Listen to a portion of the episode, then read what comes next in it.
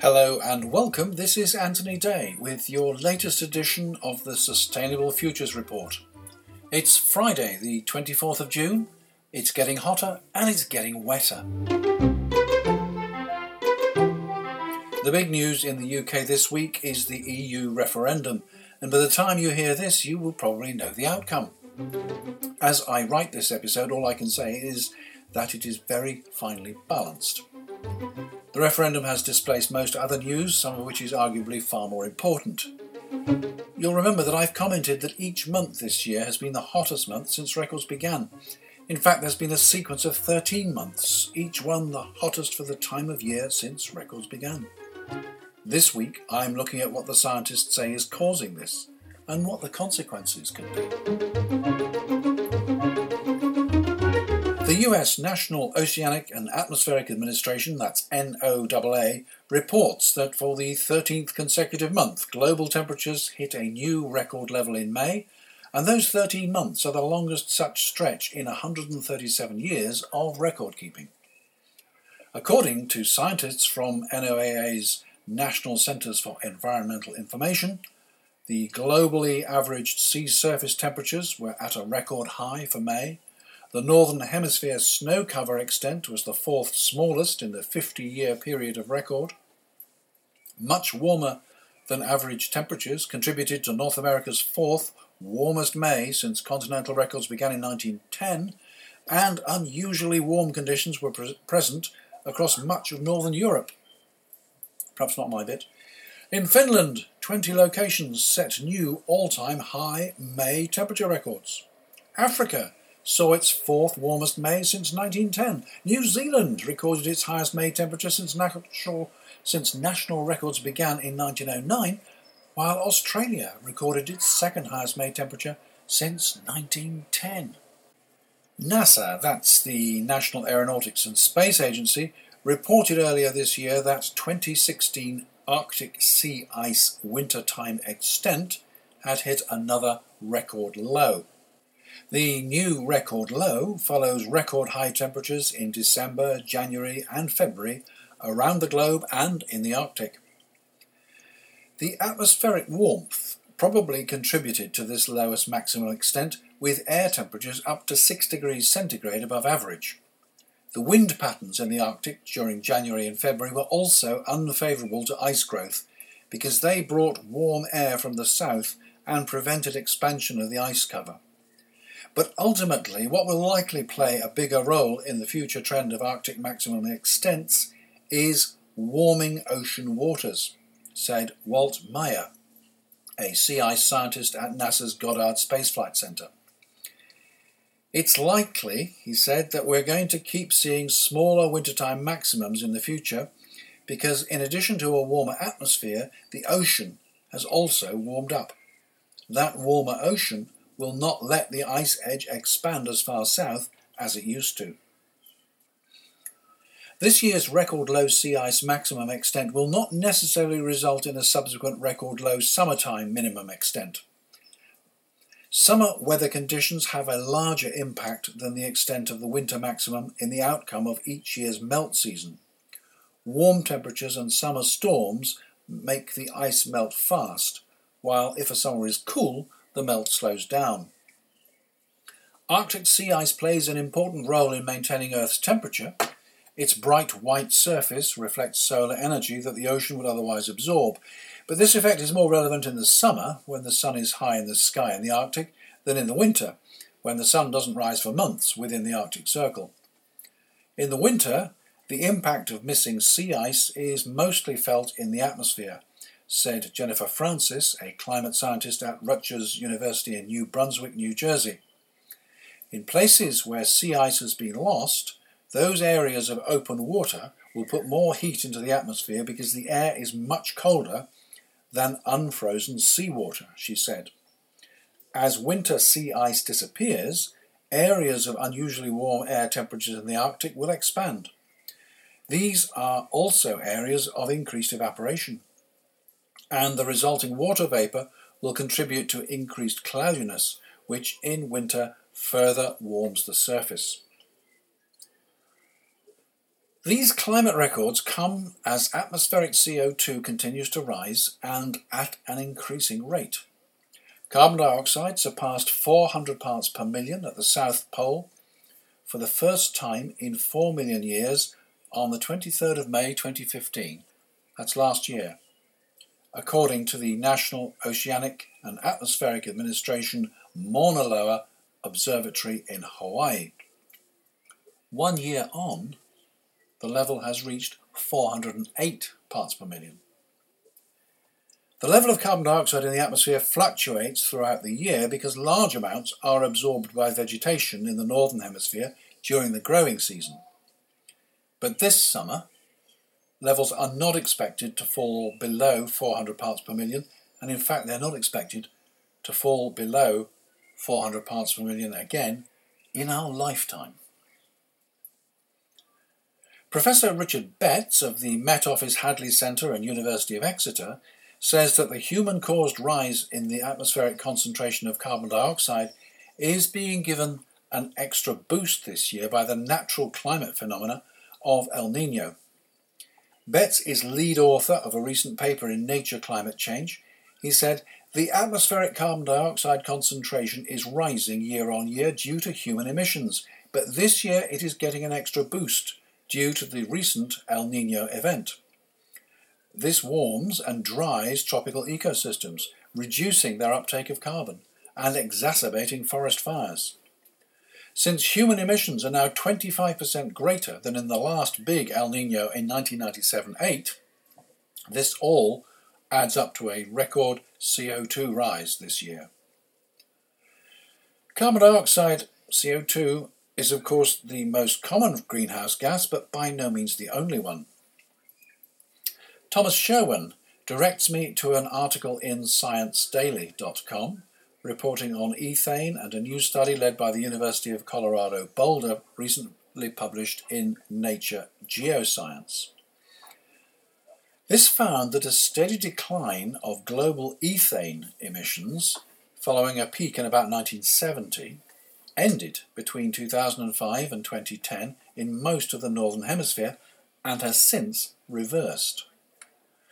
The decline of ethane and other non methane hydrocarbons, NMHC, started around 1970, is believed to be primarily due to better emission controls, which resulted in reduced emissions from oil and gas production, storage and distribution, as well as combustion exhaust from cars and trucks.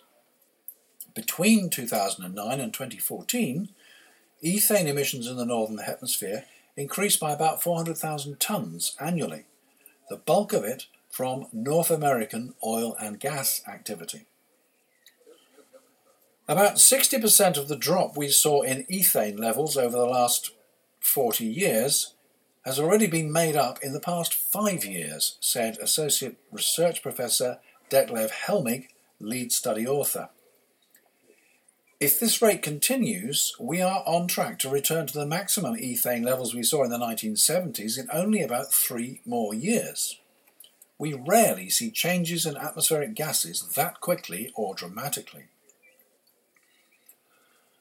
Ethane, propane, and a host of other NMHCs are released naturally by the seepage of fossil carbon deposits, volcanic activity, and wildfires but human activities, which also include biomass burning and industrial use, constitute the most dominant source of the NMHCs worldwide. These human sources make up roughly three quarters of the atmospheric ethane that's being emitted, said Helmig. A component of natural gas, ethane plays an important role in Earth's atmosphere. As it breaks down near Earth's surface, it can create ground based ozone pollution, a health and environmental risk. Chemical models by the research team show that the increase in ethane and other associated hydrocarbons will likely cause additional ground based ozone production, particularly in the summer months. Ethane is the second most significant hydrocarbon emitted from oil and gas after methane. The air samples for the study were collected from more than 40 sites around the world, from Colorado and Greenland to Germany, Switzerland, New Zealand, and the Earth's polar regions. The study also showed that among the air sampling locations around the world, the largest increases in ethane and shorter lived propane were seen over the central and eastern United States, areas of heavy oil and gas activity.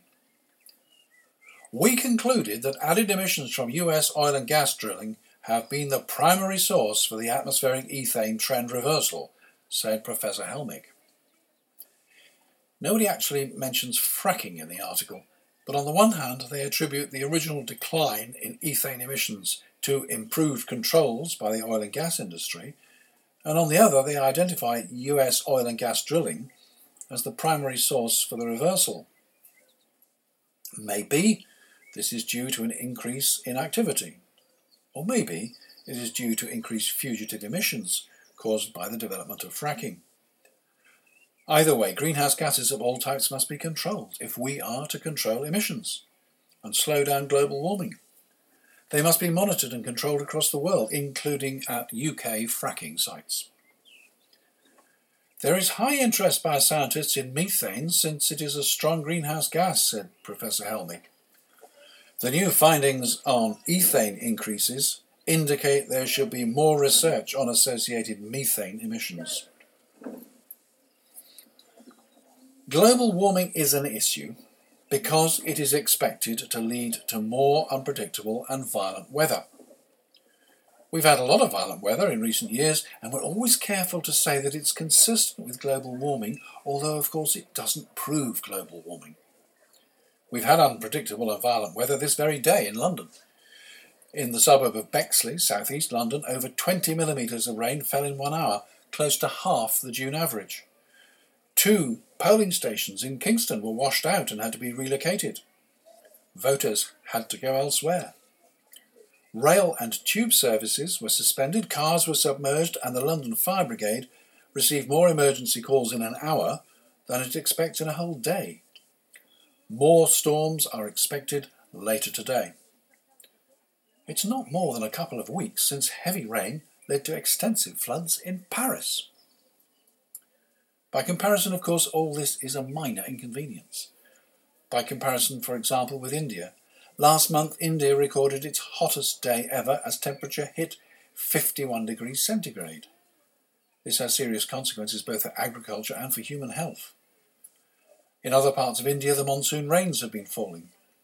Lightning is not uncommon at the time of the monsoon, but this year it has been unusually violent, and nearly a hundred people have been struck and killed. Professor Stefan Rahmstorf at the Potsdam Institute for Climate Impact Research in Germany said recently these record breaking events are very worrying signs, and I think it shows we are on a crash course with the Paris targets, unless we change course very, very fast. I hope people realise that global warming is not something down the road, but it is here now and affecting us now. What is happening right now is we are catapulting ourselves out of the Holocene, which is the geological epoch that human civilization has been able to develop in because of the relatively stable climate. It allowed us to invent agriculture rather than living as nomads. It allowed a big population growth. It allowed the foundation of cities, all of which require a stable climate. But the spikes in global surface temperatures in recent months have been anything but stable. They did not just break the records, they obliterated them. The numbers are completely unprecedented, says Adam Scaife at the Met Office in the UK. They really stick out like a sore thumb. The scorching temperatures mean that 2016 is all but certain to be the hottest year ever recorded, beating the previous hottest year in 2015, which itself beat 2014. This run of three record years is also unprecedented and, without climate change, would be a one in a million chance. Scaife says, including this year so far, 16 of the 17 warmest years on record have been since 2000. It's a shocking statistic. Professor Michael Mann at Penn State University in the US said, It is, in my view, highly unlikely that we would be seeing record drought like we're seeing in California, record flooding in Texas, unprecedented wildfires in western North America, and the strongest recorded hurricanes in both the northern and southern hemispheres, were it not for the impact of human caused global warming. All these events are consistent with global warming, although, of course, they don't prove global warming. But what about the precautionary principle? If we can't be sure that something is true, but we know that the consequences could be horrendous if it is, isn't it time to take precautions just in case? And yet, if there's no consensus on the EU referendum, even within parties, there's certainly no consensus on climate change and global warming, on what we should do about it, or whether we should do anything at all. And that's just the UK. All parties in all countries have to come together, reach a consensus, and implement actions. After last year's Paris Climate Summit, David Cameron said, We've secured our planet for many, many generations to come, and there is nothing more important than that. Sadly, that's untrue. Yes, there is nothing more important than securing the planet for future generations. And yes, 195 countries came to an agreement. They committed themselves to INDCs, individual, nationally determined contributions to the reduction of greenhouse gases. But these INDCs were all calculated on different bases and did not explain how the reductions would be achieved. When they were all added together, the conclusion was that they would not be enough to limit global warming to 2 degrees centigrade, let alone the ideal 1.5 degrees centigrade level. Achievement of anything depends on implementation of measures as yet undefined to fulfill these INDCs. There will be a review of progress in five years' time. I feel that might be too late. All very depressing, but as I've said before, if you don't believe anything can be done, you might as well not get out of bed. There are things to be done.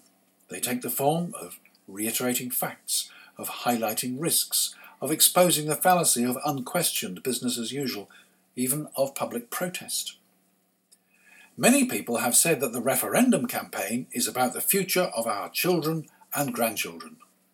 So is the protection of our way of life on this planet. Only it's much more important than the EU. And if we make the wrong decision on the planet, there really is no way back. Of course, even though the EU voting is over, the reverberations of the decision will go on and on. Don't let that distract you from more important things. More important things like air quality, for example. Recently, as we well know, it was shown that some VW cars were programmed to emit far less pollution during test than they would in normal operating conditions. The saga goes on. Now it's been revealed that cars from VW and many other manufacturers switch off their pollution control systems automatically if the ambient temperature falls below 18 degrees centigrade. This is to prevent damage to the engine and is perfectly legal within the regulations. Last year, the temperature in the UK exceeded 18 degrees centigrade on only 50 days out of 365. I commented last week on the Deregulation Act, which implies that regulations, including environmental regulations, should be implemented giving priority to economic growth. Should we soft pedal on emissions legislation for cars to protect our automotive industries? Where's the economic growth in preventing early deaths from respiratory diseases? If we treat fewer patients for respiratory diseases, that actually cuts the contribution to GDP growth from that aspect of healthcare. Or to look at it the opposite way, the more patients we treat for such diseases, the more economic growth. The world really can be perverse. Just a couple of news items before I go. The I newspaper published a letter this week from Elizabeth Broderick Barker. She says, Over the past year, my husband and I have bought five household items of Chinese origin, ranging from a leaf blower to a tin opener, and each one either broke shortly after purchase or simply did not work at all. Have I just been unlucky, or has anyone else had similar experiences? I am now feeling very nervous about our nuclear power stations. This was followed up by another from Chris Phillips. Until 2013, I owned a small company producing components for the car trade. However, Chinese manufactured components flooded the market. They were, for the most part, perfect copies of German, French, and Japanese designs. No fear of patent laws. They looked good and were widely available and were cheap. Unfortunately, the quality of the materials used was poor, resulting in a high warranty rate and a short life expectancy. I too am feeling very nervous about our future nuclear power stations. And late news just in apparently, as a result of unprecedented turnout of people to vote in the referendum, the government decided to extend the vote to two days. Anyone intending to vote leave was told to come back on Friday. Well, by now you'll know what effect, if any, this had on the result. I don't know the result yet, but if the people who did the exit poll at the general election are as accurate this time, I'll know at about 10 past 10 this evening. That's last evening to you. I'll no doubt comment on it next week. That's next week to all of us. This is Anthony Day. That was the Sustainable Futures Report. And that's all for now.